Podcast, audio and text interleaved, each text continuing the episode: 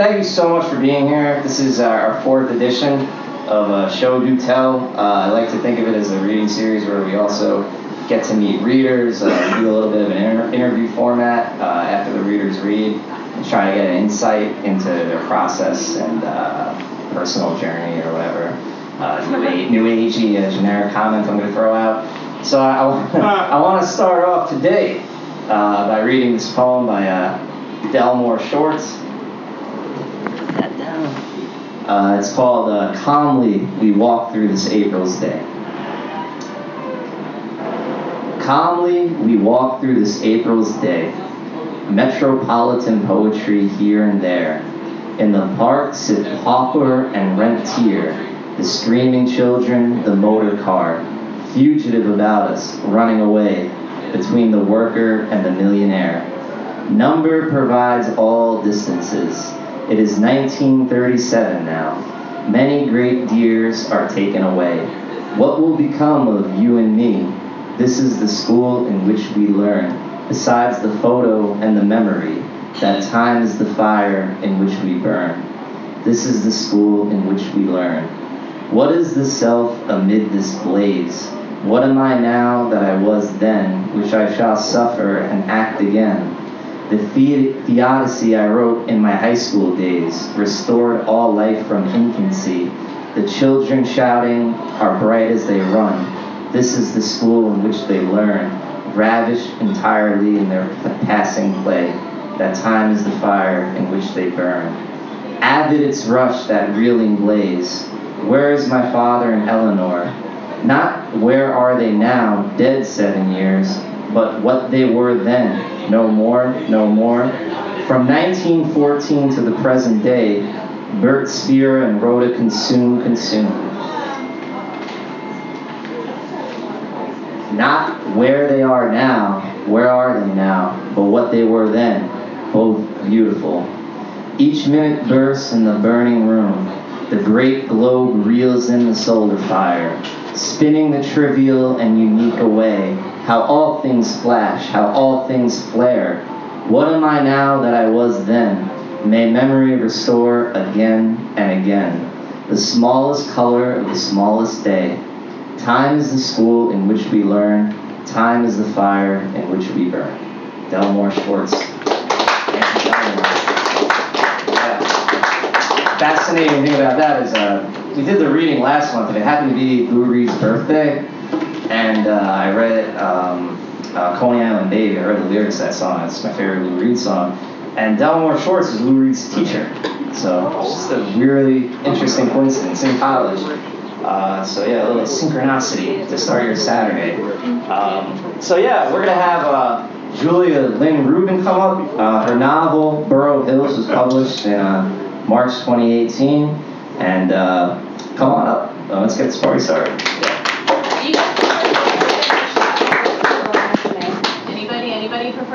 Prefer open or shut for you? Shut. Can you help me uh, lower this a little, please? Yes. This isn't one of those that just like goes up and down. Thank you. Hello. It's okay if if you can. I mean, I'll, I can like Yeah, maybe use the. use the other mic. Yeah. It's the awkwardness. of it. yeah, yeah. Hi.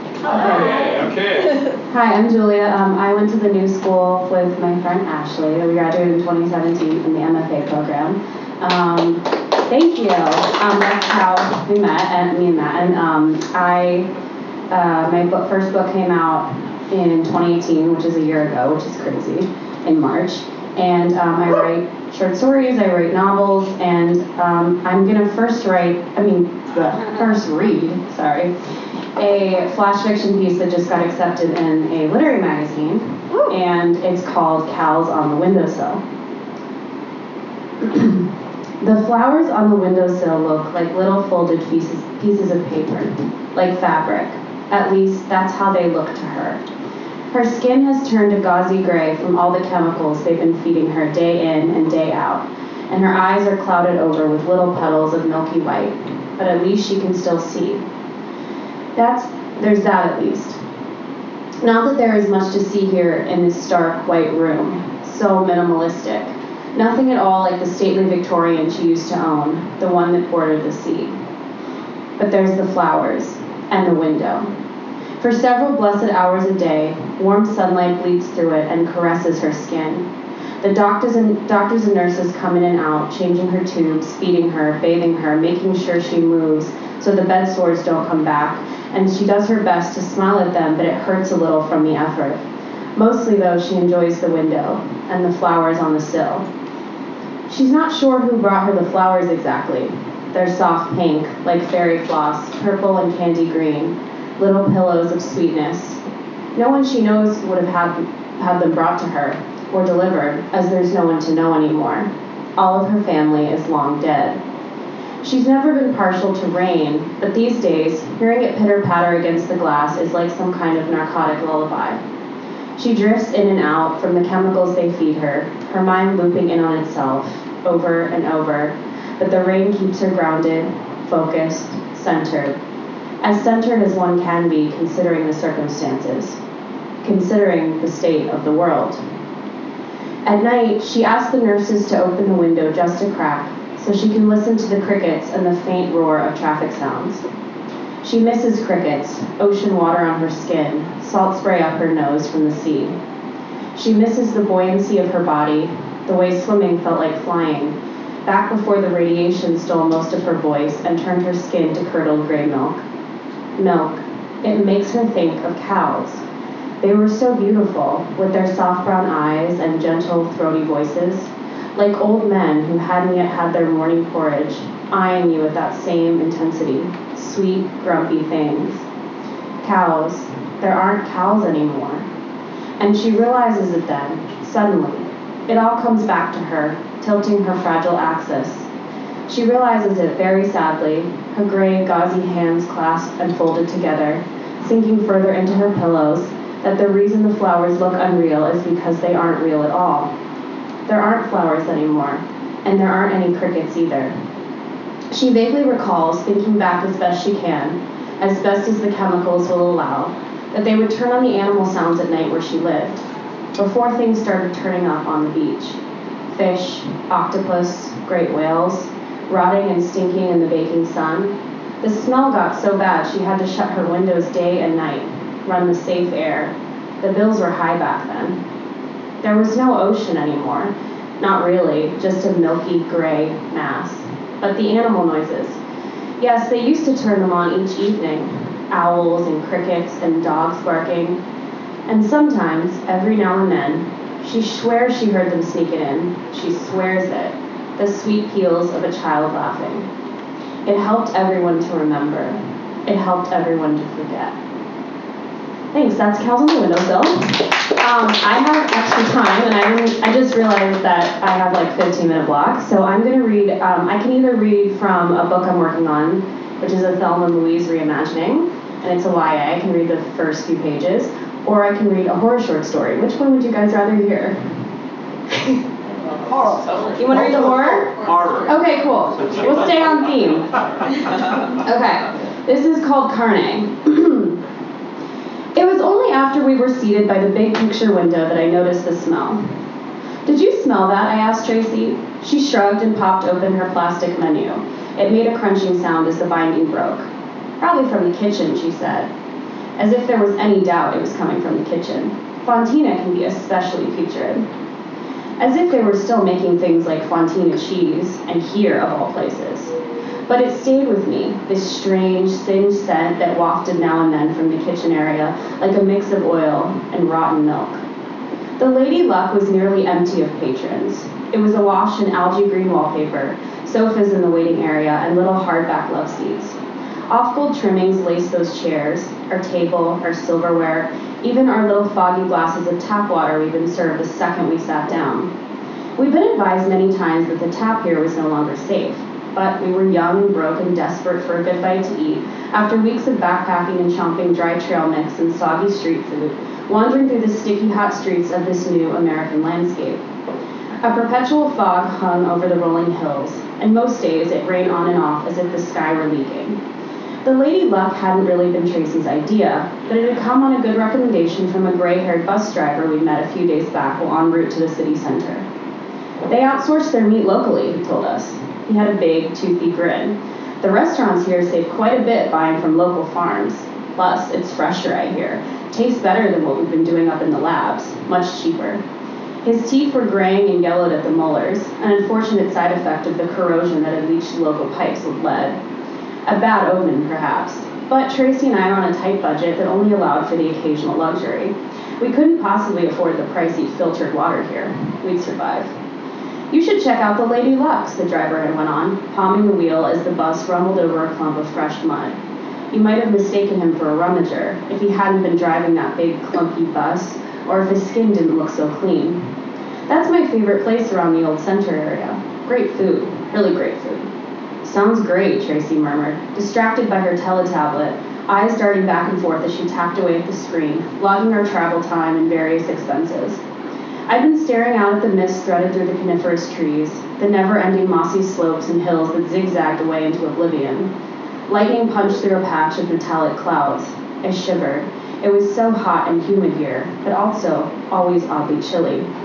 And so here we were, as Tracy had written the name of the restaurant down in her teletablet earlier that day, along with how much we'd spent the night before on new ponchos and fresh pairs of socks and powdered milk. We'd had a bit of trouble with some rummagers outside of the establishment when we first arrived. Filthy, stinking, covered in rags, they moaned and grabbed our pant legs and coattails, begging for just a tiny morsel of food, a scrap of something to eat. All three of the creatures had purplish boils covering their weedy arms. Tracy had recoiled and launched a hard kick at one in the stomach. It had doubled over, groaning in pain. We'd been warned to avoid them well before we'd even solidified our trip to the States.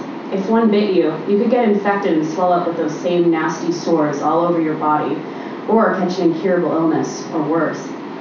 We didn't know exactly what worse was, but we'd heard it enough times growing up not to question the weight of it. Yes, it was best to avoid the rummagers. Please, a female with yellowing eyes had screeched. She had no teeth, and she gummed at us noisily. Please, a morsel, a morsel. Fuck off. Tracy wrenched me by the arm and pulled me along the rest of the wet path to the Lady Luck. Come on, Danny, don't look at them. Don't even give them the satisfaction. And I followed her, rather reluctantly, into the restaurant, but by then my appetite had decreased considerably. The lighting in here is weird, I said. Tracy flipped her menu page. She didn't bother looking up at me. Hmm, you're like way too observant, Danny. You notice too much. But the lighting was weird. I swear it was. From the way the shadows danced in the glow of the candlelight to the glowering, medicated yellow of the half-lit chandeliers that hung from the ceiling. Momentarily, our waiter approached us. He was a tall, impossibly thin and young-looking boy, way too young, I decided, with wide onyx eyes and jet black hair. He wore a carmine apron and pressed black slacks. His hands were massive, much too big, as he pressed them together conversationally. His fingers were extraordinarily long and slender, like the fingers of a giant. Would you like to hear about today's specials? he asked. His voice was very small and whispery, and I had to strain to hear him. I opened my mouth to answer, but Tracy cut me off. I think I know what I want, she said, jamming her finger at the menu. This looks good. Right here. I've heard about this. Grizzled carne. Mmm, you'll like this, Danny. Says it's best served nice and pink on the inside, a little burnt on the outside with hot sauce and paprika and ginger. She chewed at her straw, drool forming at the corner of her mouth. The boy nodded and laced his two long fingers together. It comes highly recommended from our chef, he said softly. His voice was like the inside of a corn husk. Okay, let's do it, Tracy said before I could speak. It's only 50. We can split it, yeah, Danny? The boy's lips turned up into a half grimace, half semblance of a smile. Outside, they turn on the on-site nocturnal sounds, the sounds of crickets and owls paired with haunting howls of coyote. Strange, as there are probably never coyotes out this far east. I guess, I mumbled. Frustrating as it was, it was easier to let Chase, Tracy choose things, be it food or lodging or where to empty our bladders when we were stuck on the road without a place to pee. Tracy's father had been stationed at the military base sometime during the second strike, so she lived here for a year or two as a child. He was a real man of the field who knew his way around the flora and the fauna, and he passed that on to his daughter, so or so I've repeatedly been told. And as for my parents, well, they never bothered to come to the States. they had, in fact, warned me to never travel here alone if I ever came at all, and they seemed deeply uncomfortable with the entire concept of sleeping two months by spending two months by ourselves backpacking through endless terrain beneath acidic skies. After the waiter took our menus, Tracy babbled on about the super seal she'd located on her teletablet, this half-price bungalow at the foot of the Blue Ridge Mountains. We'll see all kinds of great historical stuff, she said. Old highways and motels, those strange things called power lines, Dad told me before they moved it all underground, they used to get knocked out and cause fires during storms. Can you imagine, Danny? I mean, what were they thinking? She scoffed and took a big, noisy gulp of her tap water. I reached for my glass, but then remembered the bus driver's molding teeth and thought better of it. Presently, the small waiter brought her massive plate of grizzled carne, two heaps of pinkish thigh dripping with fat and oil and coated in a thick layer of hot sauce paprika and wiry black pepper. Careful, he whispered as he set it down before us. The strange smell from earlier hit me full on in the face, making my eyes water. Very hot. Tracy lit up and began to tear into her dish with relish, while I picked at my portion and took a few hesitant nibbles. Come on, Danny, she whined. It's been days since we've had meat. You don't want to be hungry tonight, do you? We're spending almost all of ours on this meal after all. I rolled my eyes when she wasn't looking and sighed, tore off a piece, particularly thick piece covered in skin, which was rubbery and slightly burnt, and gave an inquisitive sniff and took a bite. It was chewy at first, stringy in sections, crunchy in the middle, with the faintest taste of metal underneath. I gagged. Danny? Tracy licked her greasy fingers. What the hell, did you swallow it too fast or something? I spit out the meat onto the plate rimmed with off gold. Now it was coated in a thin layer of my saliva. I wiped my mouth with the carmine red cloth napkin. I don't like it, I said. Tracy grunted. How do you not like it? What's wrong with you? It's local meat, freshly grown on a real farm. It's some of the best there is. I just don't like it, I said. I reached for my water glass again, suddenly deliriously thirsty. But somehow, something about that foggy water kept me from is everything all right?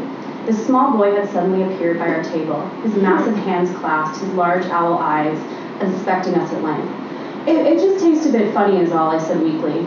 The boy continued to smile as if he didn't understand. It might be that it's undercooked, just a little. Tracy's eyes narrowed. The boy smiled, his eyes half empty. Fine, fine meat, he said softly. Very fine, hand-selected by our chef. I might need to to get a new batch, or not eat it at all, I said. Really, it's fine. Maybe it's just not for me. Danny, Tracy hissed under her breath, you're embarrassing me. Not a worry, the boy said, eyes crinkling with sudden understanding. He reached out and swooped the plate up, balancing it on the tips of his slender fingers. We'll get you a nice piece of thigh in just a tick. And with that, he disappeared into the bathroom, back rooms. Tracy's lips were coated in sauce, like a fat, pinkish streak of lipstick. You don't have to be so awkward, Danny, she complained. Seriously, the people here aren't like back home. They'll think you're like rude or ungrateful or something. I'm going to the bathroom. This time, I let her watch me roll my eyes. Whatever. These days, most restaurant bathrooms were coated in a fine, thick layer of lavender and sage in an attempt to disguise the many regular plumbing issues. This particular restroom is no exception. The same algae wallpaper scaled the walls like creeping vines, and the medicated off-gold trimming encircled the mirrors, the sink bowls, and even the toilet seats. When I finished, I meant to hurry back to the table to continue my meal, as not to keep Tracy waiting, but a movement by the large silver, kitchen doors gave me pause. I saw him through the circular window that looked into the kitchen area. It was our waiter. His work shirt had been lifted to reveal his bare skin. A small young waitress who was much too short was gaping at it, and so was I. Across his stomach was a collection of big, bulging, purplish boils. My insides lurched. A rummager, or at least perhaps a per- person who'd been bitten by one, was serving food at this restaurant. I had to let Tracy know. It did take quite a while to get a word in once I'd returned to the table. Tracy had ordered a massy, fizzy imitation tomato and olive cocktail in my absence and seemed to be feeling its rather potent effects already. She went on and on as I pushed this stringy new piece of thigh on my plate, talking about everything and nothing, waving her arms and clicking her tongue now and then for extra dramatic effect. Our waiter might be a rummager, I said, as soon as there was a space of silence to be filled. Tracy, who had been holding her breath, as she had in fact been in the middle of a long, meandering sentence about discounted acid-proof ponchos the next block over, deflated like a balloon. What? I nodded conspiratorially, enjoying that for once I knew something here that she didn't. I told her about what I'd seen on the way back to the table, and as I talked, measuring each word with relish as Tracy listened attentively, I found myself taking more bites of the strange thigh meat on my plate. The smell was still strong, the taste still sharp and metallic, but somehow my senses had dulled enough to power through without having too much of a visceral reaction. It was rather tasty. When I finished my spiel, Tracy slammed her cocktail glass down so hard on the table, spatters of imitation tomato and olive juice went flying everywhere. You have to go complain to the manager, she cried. This is absolutely unacceptable. Disgusting. She pushed her plate and folded her arms, pouting like a child. I refuse to eat this food, let alone pay $50 for it. Go find the manager now, Danny. Tell them we aren't paying. me? Why was it always me? Why can't you do it? I asked. She raised an eyebrow. Because I didn't see it, she said, as if I were stupid. I wasn't there. Seriously, Danny, do I have to spell out everything for you?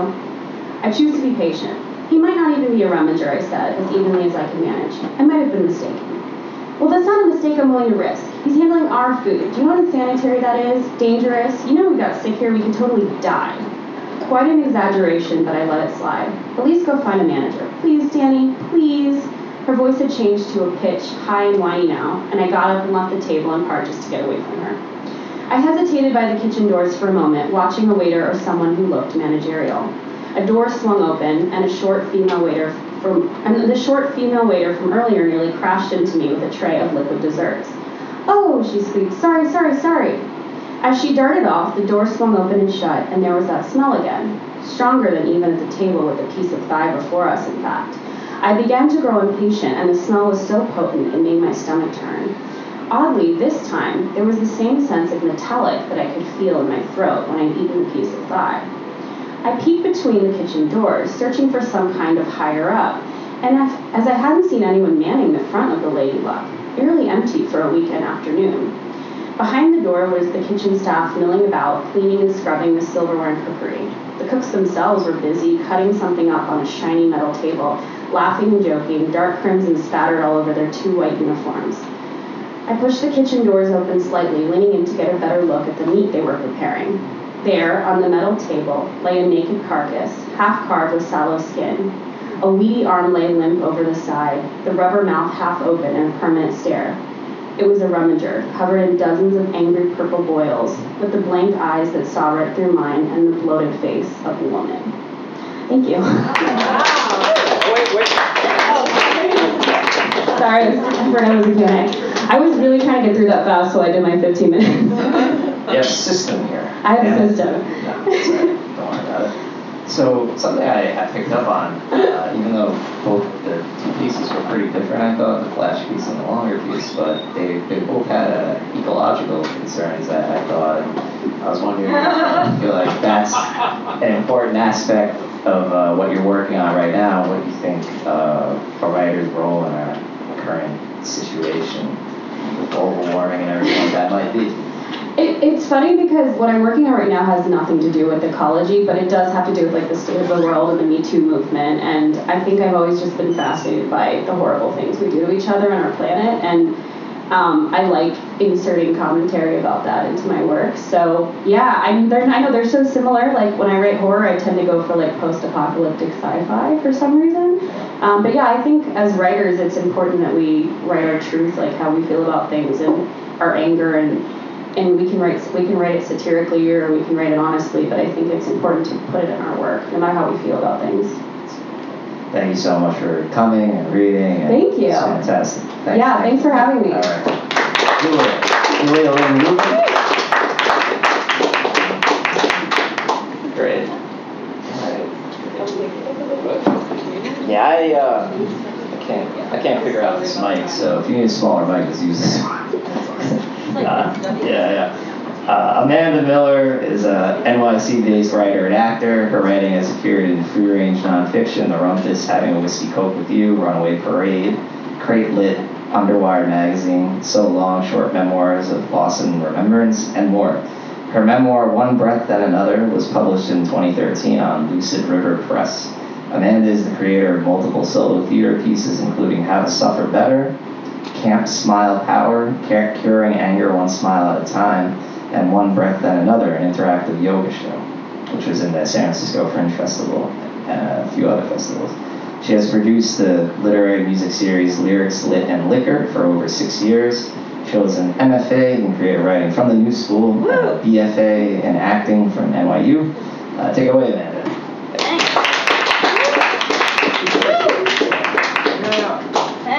Thanks, thanks, thanks, Matt. Um, Yeah. This one is better. Okay. That's missing like an adjustment. Um, how's everyone doing this Saturday afternoon? Good. Hey. Spring. Alright. I think that's fine. Yeah, that's fine. Um, okay, so I'm, it feels like it's in my notes. That's how I felt. Yeah, Yeah. I'm not good with these either. Alright, I'll just deal. Um, so, uh, I'm gonna read to you from a novel in progress that I'm progressing slowly on. Um, and, uh, uh, okay, here's what you need to know. Um, the narrator is a young painter who just graduated from a studio art program in New York City. Uh, she lives with her musician boyfriend, and um, she broke her hand not so long ago at his rock show, and she just got her cast off. And um, we're gonna start where uh, in the middle of the scene where they're speaking in bed. All right. Um, okay, it's just gonna be in my nose. Welcome back. Um, yeah, yeah, that makes me feel better. I think it's not worth it. Okay, thanks for having me, Matt. Um, okay, so when you're done smelling, when you're done studying that smelly hunk of plaster, do you think you could look for jobs? Things are getting tight around here. Aaron's eyes remained shut as he delivered the sentence. Since school ended, Aaron had been covering the rent with the money he made bartending and playing gigs and was increasingly on my case to contribute. I knew it wasn't fair to expect him to cover everything, but I also knew that if I just sold a painting or two, I could have rent for months. If I focused on anything other than my art, I risked sacrificing career momentum. Success required a full-time commitment. I begrudged girls in my program like Nadia and Lydia, who came from such rich families they could float while they worked on establishing themselves post-college. I guess I could do some piece of shit job so Aaron wouldn't resent me. I would just have to make art my priority and get up early in the morning to do my work before I had to go to the survival job. And I would have to keep telling myself the survival job was just temporary. Okay, okay, I will look today, I said. Great, good night. I pulled my t-shirt and panties from the floor and threw them on using both hands. There's nothing like losing some, something temporarily to remind a person how great it is to have that thing. People should volunteer to get a broken, broken now and then to appreciate having full use of all their body parts. Of course, there were people in the world who actually were missing body parts because of birth defects, diseases, and acts of violence. Why was it so hard for me to remember how lucky I was? I shut the bedroom door and moseyed to the living room where I was greeted with the gutted remains of my plaster arm prison strewn across the coffee table like roadkill. I sat on the couch and stared it down. It smelled faintly of rotten garbage, but I liked it because it reminded me of my childhood before my dad left, how it would take so long for my parents to dispose of the trash. It would just pile up in the garbage can, and rather than lug it out to the bin on the side of the house, my dad would always shove down the mound of discarded food items, wet containers, and dirty paper towels as hard as he could, usually by way of his shoe, before adding more. After he moved out, my mom always made sure to remove the trash from the house when it was three quarters full. I picked up the cast and rotated it slowly between my hands, thinking how strange for something that had been latched to my body to now be separate from me. While it had prevented me from doing so many activities I had previously taken for granted, I'd become oddly accustomed to the thing. It's amazing how resilient humans are, how when we are forced to adapt, we just do. How I had no choice but to become adept at eating, drinking, writing, and drawing with my left hand. What can I make with this nasty thing? Hmm. I could cut it up and attach bits of it to canvas and then paint over it to give some image added dimension. But what image? What was the first thing I could paint now that I had two free hands? I stared at it for a long time, to the point where all the surrounding imagery blurred, and then I shifted my focus to the surrounding imagery so the cast itself blurred, and then I crossed my eyes so everything blurred. I kept coming back to the idea of lost limbs. Perhaps a piece depicting a soldier's leg being blown off due to an exploding shell during battle. Plaster pieces could be stuck on top of the blood gushing out of the thigh to give it texture and resemble bits of tissue. It could be kind of ironic, even, using pieces of, de- of a device designed to help limbs heal to illustrate the grotesquerie of an unsalvageable limb, maybe even kind of funny. I had a blank 18 by 24 inch canvas in the closet, but what the hell would I use to attach the plaster? Also, what would I cut it up with? We didn't have anything lying around the apartment that would really work. I'd have to go to the art store. I put the cast back on the table. Looking for jobs was the last thing I felt like doing. I wanted to paint and daydream and drink wine and nap and fuck Aaron and take a bath and get a call from Sandra saying my whole collection had sold and all these high profile art dealers wanted to speak to me and interview me and I could call Al and tell him and he would be thrilled. This is what I wanted, not to be scrolling through Craigslist looking for jobs in food service or retail. I got up and went to the kitchen. Maybe some cereal would help me focus. I threw open the cupboard, retrieved the box of Special K with red berries from the shelf, and then paused. I picked up the cereal bag inside the box to be greeted by the mini bottle of Jameson I'd hidden at the bottom. Aaron hated the idea of freeze-dried berries, so he never touched the stuff, which is why I knew this would be a perfect place to hide some booze. Being a little tipsy would probably make job searching a bit more bearable. I've been so good about not drinking since breaking my hand, but now that the cast was off, I deserved to celebrate. And if Aaron wasn't in the mood to do so with me, I certainly was entitled to celebrate with myself. Clutching the bottle, I tiptoed to the bathroom to check under the sink for mouthwash and decided to stay there to drink in case Aaron happened to come out of the bedroom. I unscrewed the top of the tiny bottle and got a nice whiff. God, I love the smell.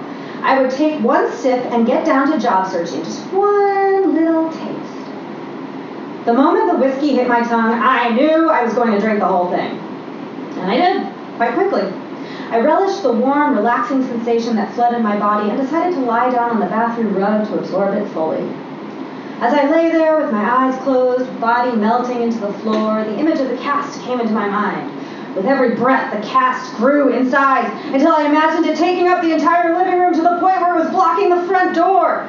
But, but before I could do any kind of jump job search, I had to make something out of that thing.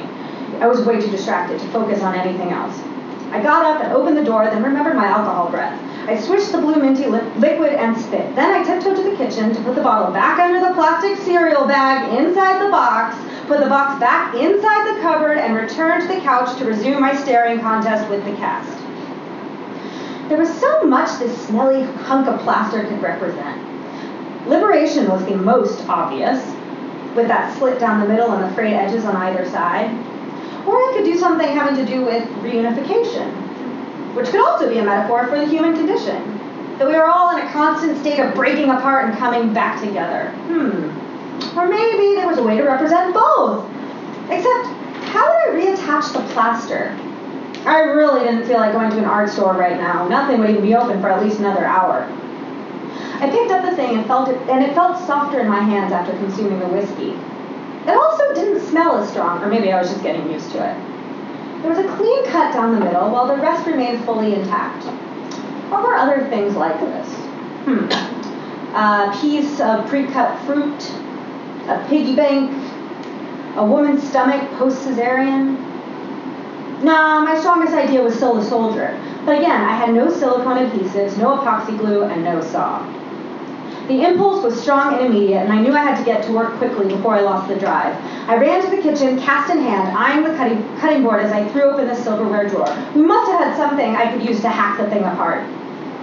I was hunched over the canvas on a plastic drop cloth in the kitchen, Black Sabbath's Iron Man tunneling through my earbuds, sending vibrations through my skull. I glanced down at my iPhone screen to see that the time was now 10.07. It had been over two hours since I started painting after taking a break from cast hacking, which I, when I realized that neither the pizza cutter nor a single one of our kitchen knives would do the trick. This meant I'd been crunched into this half, half squat, half meal for over two hours.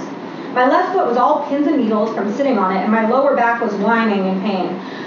But I had no intention of shifting positions for fear of breaking my concentration. I usually worked at my easel, but it was folded up in the bedroom closet, and I hadn't wanted to risk break, uh, waking Aaron. Or breaking Aaron. I slid the bristles of my paintbrush across the top of the canvas, trailing a soft line of gold upon a blend of lavender and periwinkle.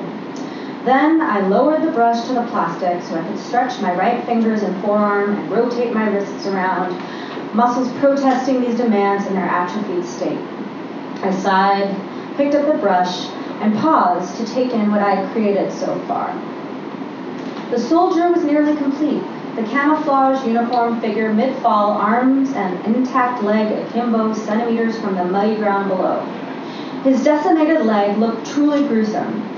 Pants shredded, crimson, burgundy, and candy apple red blood spurts shooting out in all directions like a fireworks display. All this set against a twilight sky, the gold appearing to shimmer both within and upon the light purple and blue shades. I was pleased that the soldier was truly disturbing and the sky was so lovely.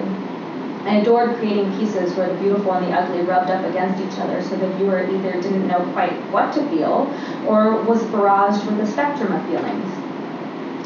The man still needed a face. I pressed the tip of the paintbrush handle into my chin, stewing over what the expression should be. When I painted people, I generally saved the face for last. Painting a facial expression felt contrived to me. Facial expressions were emotional reactions to experiences, so it only made sense to nail down the experience first. Also, I like to make the expression subtle, unexpected, or inconclusive. I didn't want the face of the figure to tell the viewer how to feel. It was better when the painting was more nuanced than that. The average viewer looks at a painting for under five seconds. I aspired to create work from which a viewer cannot look away. I wanted them to spend time with the image, to sink into it, to consider it from multiple angles. While I pondered the soldier's expression, I decided to examine the image from different angles myself to see if my vision for all sides had translated. From the left, the soldier appeared to be just barely balancing on a toe. From the right, uh, from the right, there was no question the toe was off the ground and he was falling. And then from below, he looked like he might be flying, and from above, he seemed to be gesturing to the heavens, heart open to the sky. I reached my brush toward the paint palette to add a more, uh, touch more bold, when Black Dog by Led Zeppelin blasted into my ears at such a high frequency I fell off my foot, kicking over the open bottle of burgundy paint so it spilled across the plastic, streaking the tiled floor. My dad loved this song. He played it in the car incessantly. I remember car washing with him when it came on, bumping our shoulders and elbows together. At red lights, we'd have air guitar playing contests, and I would thump my body against the seat as we rolled down the windows and yelled at the top of our lungs. It was so confusing when these kinds of fond memories popped up. This was the man I told myself I hated, the man I had every reason to hate. I sat up and searched for the paintbrush. Part of me wanted to skip the song and bury the memory, but part of me wanted to stay with it, to go deeper into the emotions, like scratching at a scab, to transfer the energy of this emotional onslaught to the canvas. I located the brush, picked it up, and dipped it into the tan paint to begin work on the soldier's face. As I mapped out the cheeks, the eyebrow line, and the bridge of the nose, I wondered what this soldier might be thinking about at this particular moment beyond the physical sensations of shock and pain. Perhaps why he's fighting whatever battle he's fighting in the first place. That everyone is just a person and there is no definitive right or wrong. Thoughts about his family? his daughter if he has one? Why he would make such a stupid fucking choice like this when he has a fucking daughter? I dabbed my mud-colored brush into the canvas, forming the irises of two eyes side by side. Eyes that were open, wide, and staring straight at the viewer. Eyes shit brown like my father's and mine. Gripping the brush like it was a stick I could break if I squeezed hard enough, I stabbed at each eyeball. Why couldn't my dad have shot himself after shooting Mark?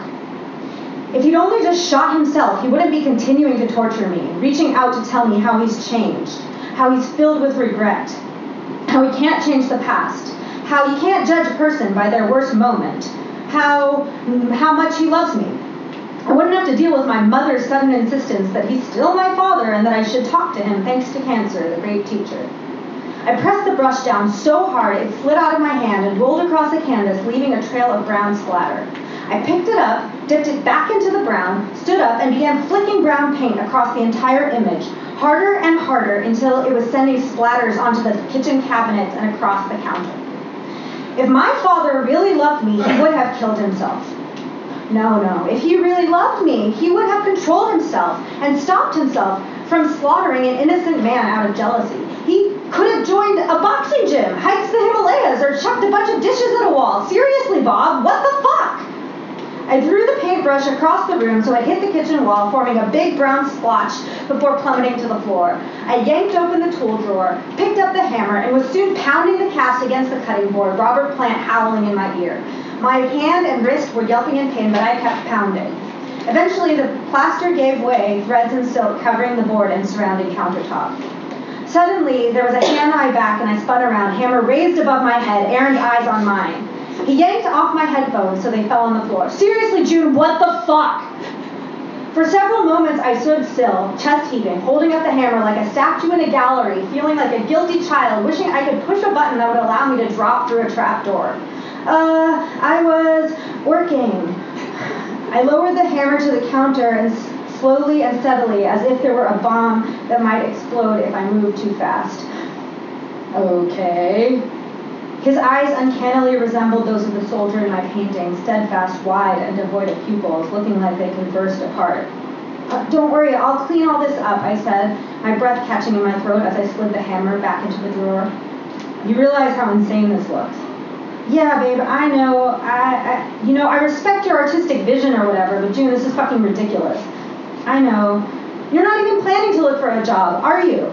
I am. Yeah, right. You're just gonna mooch off me and lie about looking. That's not true. I just had to do something with the cast first, and then I swear I was going to look, but then the song came on my headphones and it made me think of my dad. And I, your dad, your dad, your dad. I get it. I know it's terrible, and I'm sorry. And I'm sorry if this sounds harsh, but I need a break from talking about it because you're turning me into a fucking dad right now, and I don't like it. I'm your boyfriend, June, not your parent.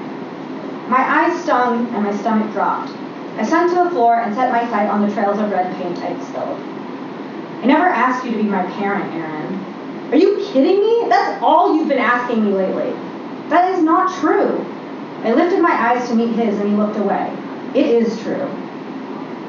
I felt like I'd been punched in the diaphragm. I stood and went to him, brought my hands to his shoulders, tried to get him to look at me. He wouldn't. It's not true, I said. He picked up my hands and tossed them away like beanbags. Then get a job and stop making everything about you all the time, he said, heading toward the bedroom, where he picked up his jeans off the floor and pulled them on. He returned to the living room, shoved his bare feet into his sneakers, and picked up the keys from the coffee table. Where are you going? I asked. I don't know, out, and then to work. Aaron, I'm sorry. I'm really sorry. I'm going to clean this up and look for a job. He didn't respond. He just grabbed his jacket. Aaron, really, please don't go. I'm sorry. Really, please don't go. Please don't go. Let's talk about this. I can't talk about this right now, okay? I have to go out. Let's talk later. I opened the drawer, pulled out the hammer, and rammed it through the canvas. Then I threw the cast at the wall. Thank you.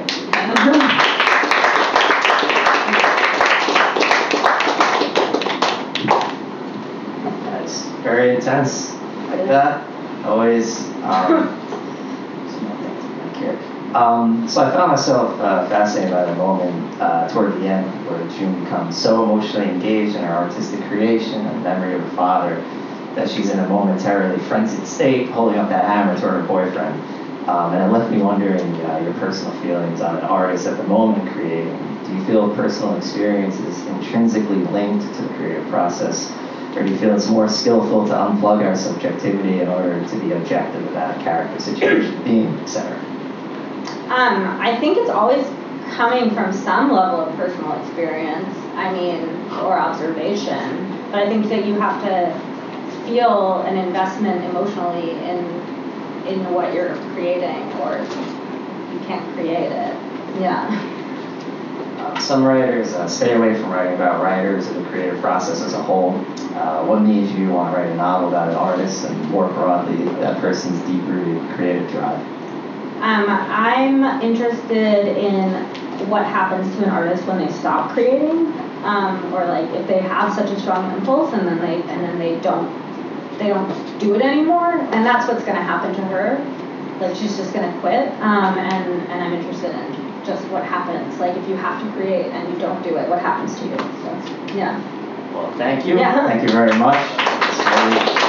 Um, we're going to take, yes, we take a five minute, we're reconvening 325. Uh, so grab a drink, go that, whatever you need to do, and uh, we'll have Ron Kolm, 325. Look forward to it. Thank you for being here.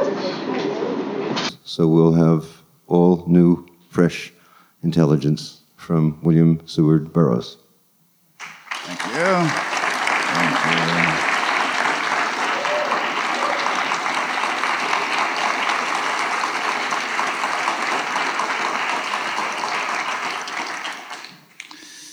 I'd like to pass along a flatly insane uh, recent uh, news story A man swimming in a canal in Florida attacked two alligators with his fists, screaming obscenities. The alligators dragged him down and drowned him, and the sheriff's office said no attempt would be made to locate or sanction the alligators. That uh, I guess he got what he was looking for. uh, how many of you have read my novel, The Place of Dead Roads? Hmm, Good. Excellent. And uh, you will remember that uh, Kim Carson and Mike Chase get greased in the end. Not that they're likely to stay dead. In this league of operatives, dying is like trading in your old car. Time for new chassis. now, I just uh, wonder how many of you figured out who killed them. Yes? Uh, it has to be someone I didn't tell because I told quite a few people here. Uh, did I tell you? Well, no, no, that's not fair then. No, it has to be someone uh, that I didn't give the answer to. Huh. Looks like I really wrote a who whodunit. So, but obviously, in a whodunit, the obvious suspects are not the ones. It wasn't Bickford's agents at all and the clues to be found on, one, on page 126. Uh, Kim was aware of the danger from Joe the Dead, thought he could handle it. Famous last thoughts. uh, Joe says, Here I am, the best technician in or out of hell, and he brings me back from hell to make slingshots and scout knives and zip guns. Yeah, leave the details to Joe. He left one too many. Joe laughs, a dry, rustling sound like a snake shedding its skin. I lifted that out of a spy novel. Good enough to steal. Joe the Dead belongs to a select breed of outlaws known as No's. Natural outlaws dedicated to breaking the so called natural laws of the universe foisted on us by physicists, chemists, mathematicians, and biologists, and above all, the monumental fraud of cause and effect. To be replaced with the more fruitful concept of synchronicity. Why, you could, it even fits right into a song. It must be the madam, synchronicity. Ordinary outlaws break man made laws. Laws against theft and murder, of course, are broken every second. You only break a natural law once. To the ordinary criminal, breaking a law is a means to an end, uh, obtaining money, removing an obstruction. To the no, breaking a natural law is an end, uh, the end of that law.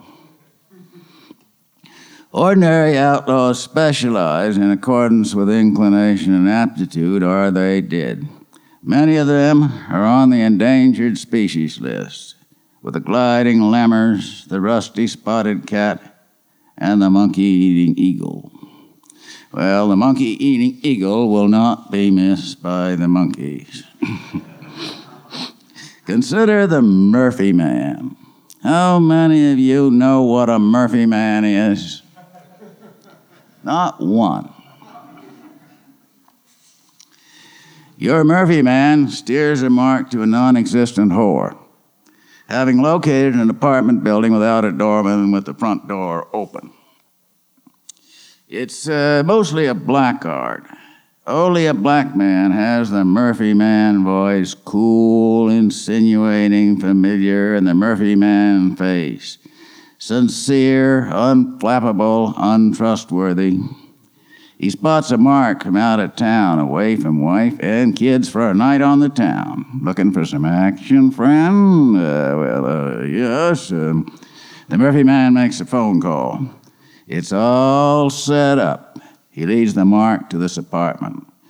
Go up one flight, first door on your left.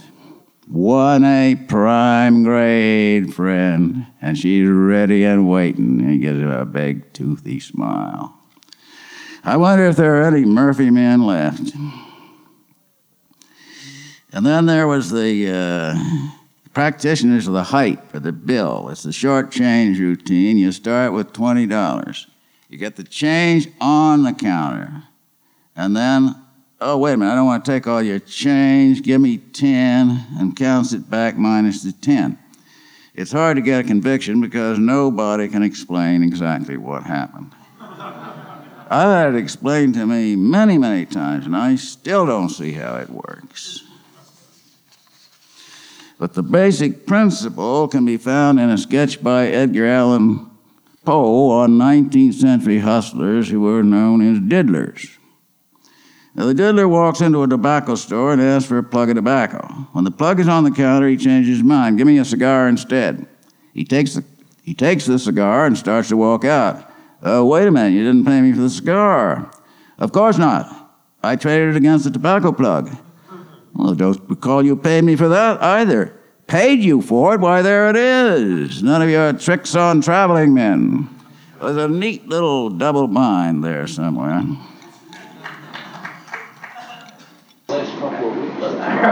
Uh, Ron Kolm is an editor of the Unbearables anthology From Somewhere to Nowhere The End of the American Dream.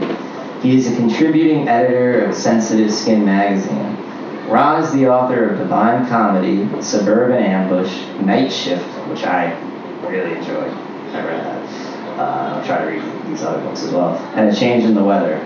He's had work in Flapper House, Great Weather for Media, the Resist Much, Obey Little, and inaugural poems to the Resistance Anthology, Maintenance, Live Mag, Local Knowledge, The Opiate, and the Outlaw Bible of American Poetry. Ron's papers were purchased by the New York University Library, where they've been cataloged in the Fales collection. Uh, all right, Ron.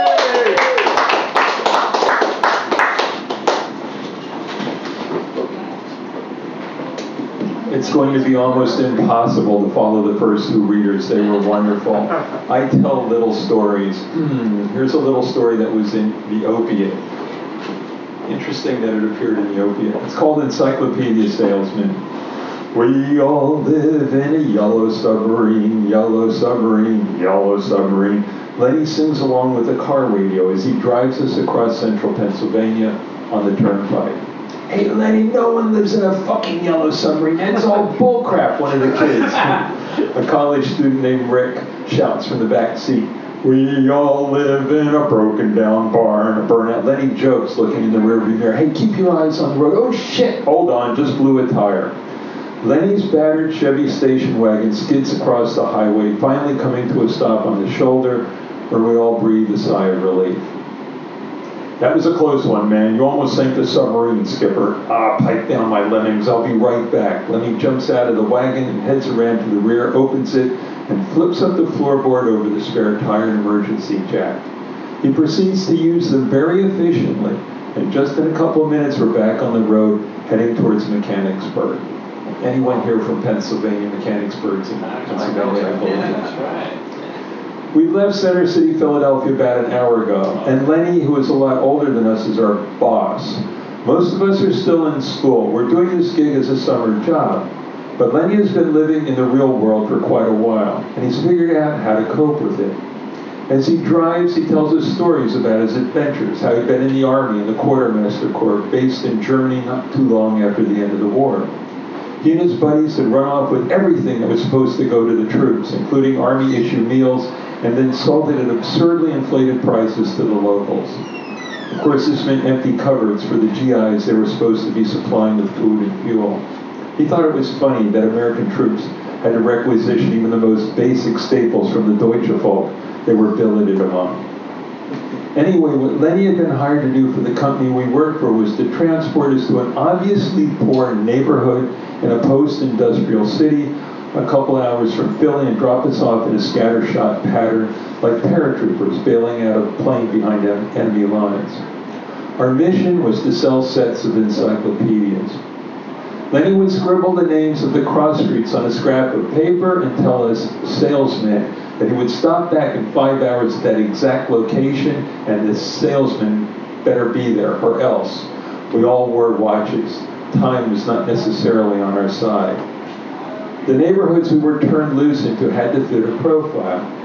Lenny would drive until he found the poor part of town, ancient row houses, broken down duplexes, etc., and we would look for battered toys in the front yards. That was important. If there was no evidence of kids around, then he would continue to scout around in different areas of the city until he found some. After getting out of his car, I would take a deep breath to clear my mind as I watched my teammates vanish into the distance. That was my way of getting rid of any ethical considerations that were still knocking around inside me. Then I'd check out my surroundings looking for the nearest house most likely to have a prospective client inside. I looked for peeling paint, exposed sheets of tar paper under damaged fake brick siding, unmowed lawns, windows with missing panes of glass. After choosing a victim, I would unlatch the front gate, if there was one, and walk up the usually cracked cement walk to the front door and ring the doorbell. If there wasn't a doorbell, doorbell I would knock loudly. and I would learn to pronounce the word doorbell. Someone usually answered. A haggard young mother with curlers in her hair, an unemployed ex-steel worker. Sometimes it was both parents with their kids opening the door a crack and asking what I wanted. I always followed the script we've been carefully coached to use. I would like to help with, with help you with some of your problems. May I come in and talk to you? I promise not to take up too much of your time. And the person persons at the door were invariably nice, deferential to you because you were dressed in slightly better clothes. You had to be careful not to overdress. We had been trained to impress but not intimidate. And as you followed them into their home, you continued to follow the script. Nice place you have here, Mr. or Mrs. Jones. Eventually, you would end up on a worn sofa in a dingy living room light struggling to come in through the dirty windows, facing one or both of the parents whose children had left the broken toys outside on the lawn or on the porch. So how can you help us? You'd be asked. Well, this is about your kids, you'd answer. I would guess you want them to have a better life than you. Did you graduate from high school, Mr. Jones? Did you, Mrs. Jones? No? Wouldn't it be great if your kids did? And this is where you would try to get the parent or parents to agree with you. The word for this procedure is qualified. You would go for as many yeses as you could get. Then you came in with a pitch. Two dimes a day, that's all it would cost. Two dimes a day in this tiny cardboard box. And you would soon have enough to buy this wonderful set of encyclopedias that would guarantee that your children would eventually make it through high school and then go on to college. Just two dimes a day, that's all. And it usually worked. That fall, I went back to school.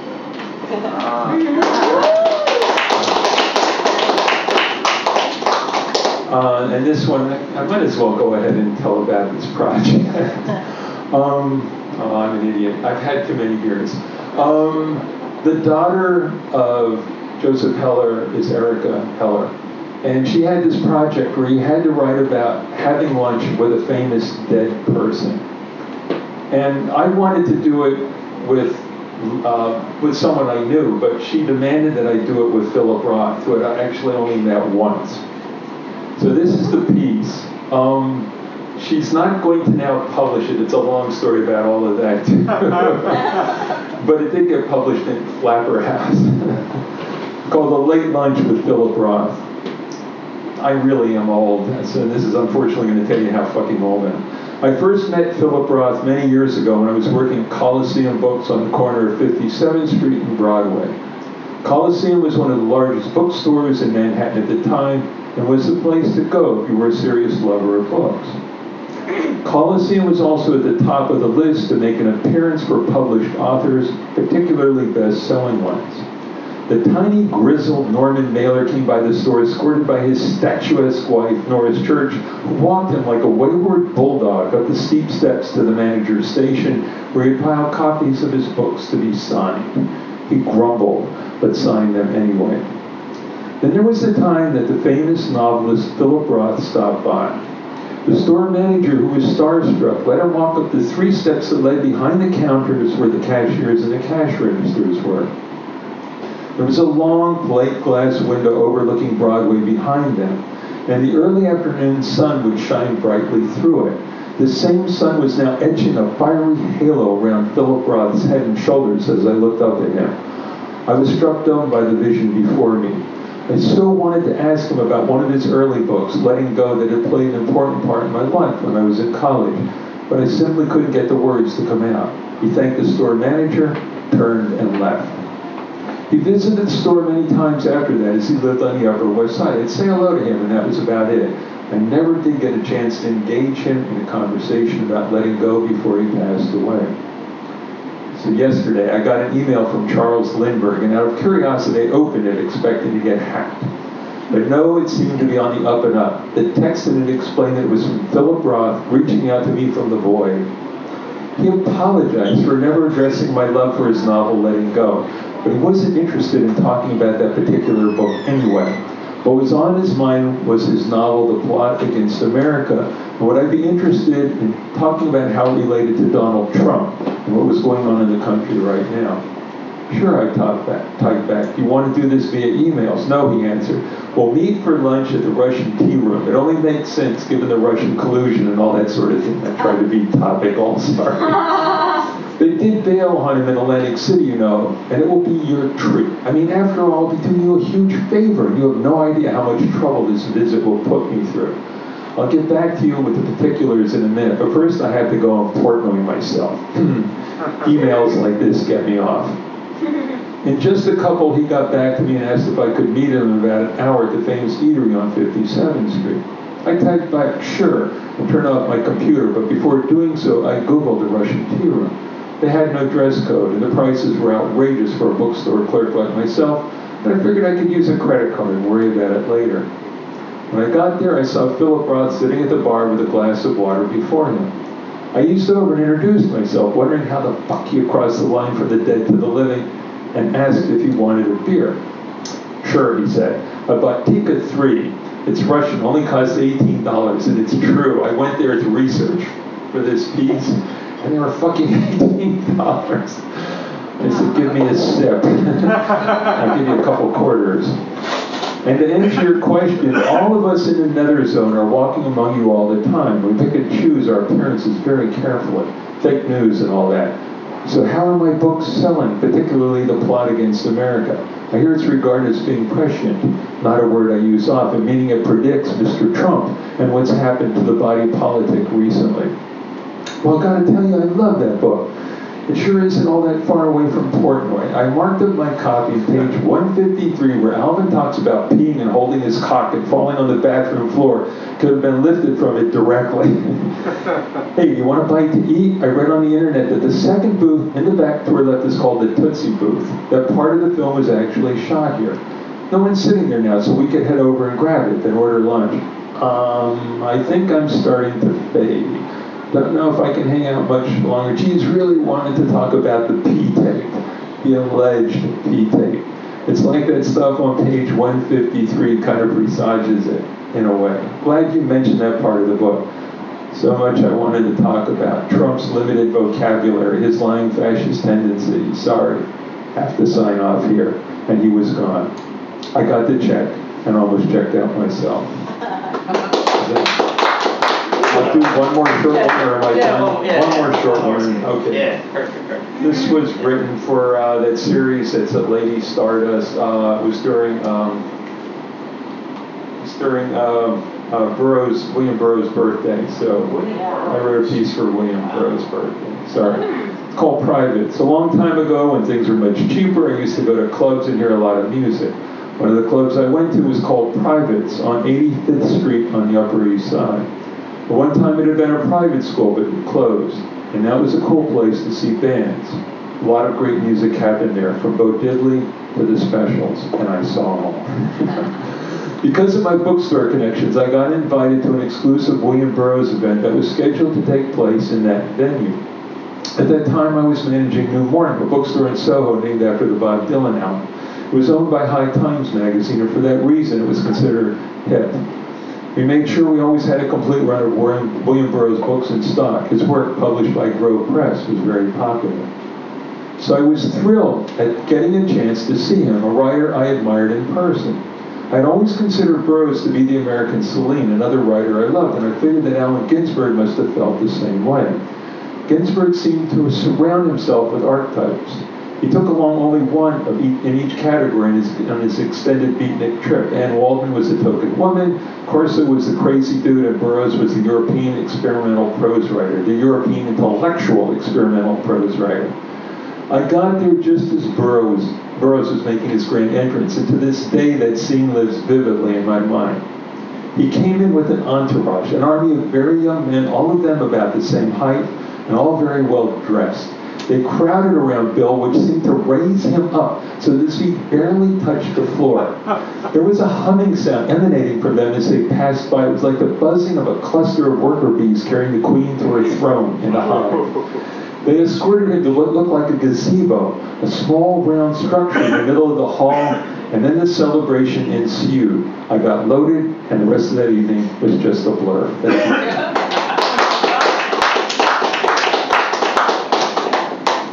All right, thank you. Thank you. Sorry, thanks, man. Thank you. Yeah, yeah. That's cool. Um, one of the most noticeable things about your writing, I, I feel from having read, read your book, is uh, your directness. And as a reader, I, I feel like it's conveyed that you've honed this quality in your work over quite some time, because it almost feels like slipping on a reliable boot or some, something like that. So, how did you come to employ uh, this style as a prose writer, and is it different from where you started? Oh, good point. I've always been interested in the coincidences that happen to us as we walk around or as we go through life. Uh, to me, they're like the universe sort of tapping you on the shoulder saying, hey, take a look at this. So I try to get those coincidences down on paper, even more so in stuff I write now. I really, I, I still believe that all of us are connected in some way. As you said when you started this out, there is sort of a humanist notion that we're all in this together. And if we can somehow keep a community going forward, perhaps we'll survive this particular hitch in time too. But I really do think that from the particular you go to the general. If you get the particular right, in the end you kind of like sort of at least hint at the general of what's going on. That's great. Yeah, that makes sense. And uh, speaking of night shift, which I, I, I talked about before, and speaking of uh, a couple of pieces you just read, um, you use your professional experience as, as a subject of stories or as a setting for the, for the story.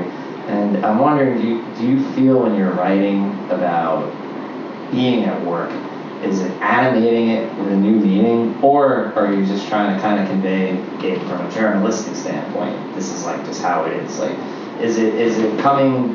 Is it turning it? Are you turning it into something else by writing that? Is basically what I'm saying in your mind.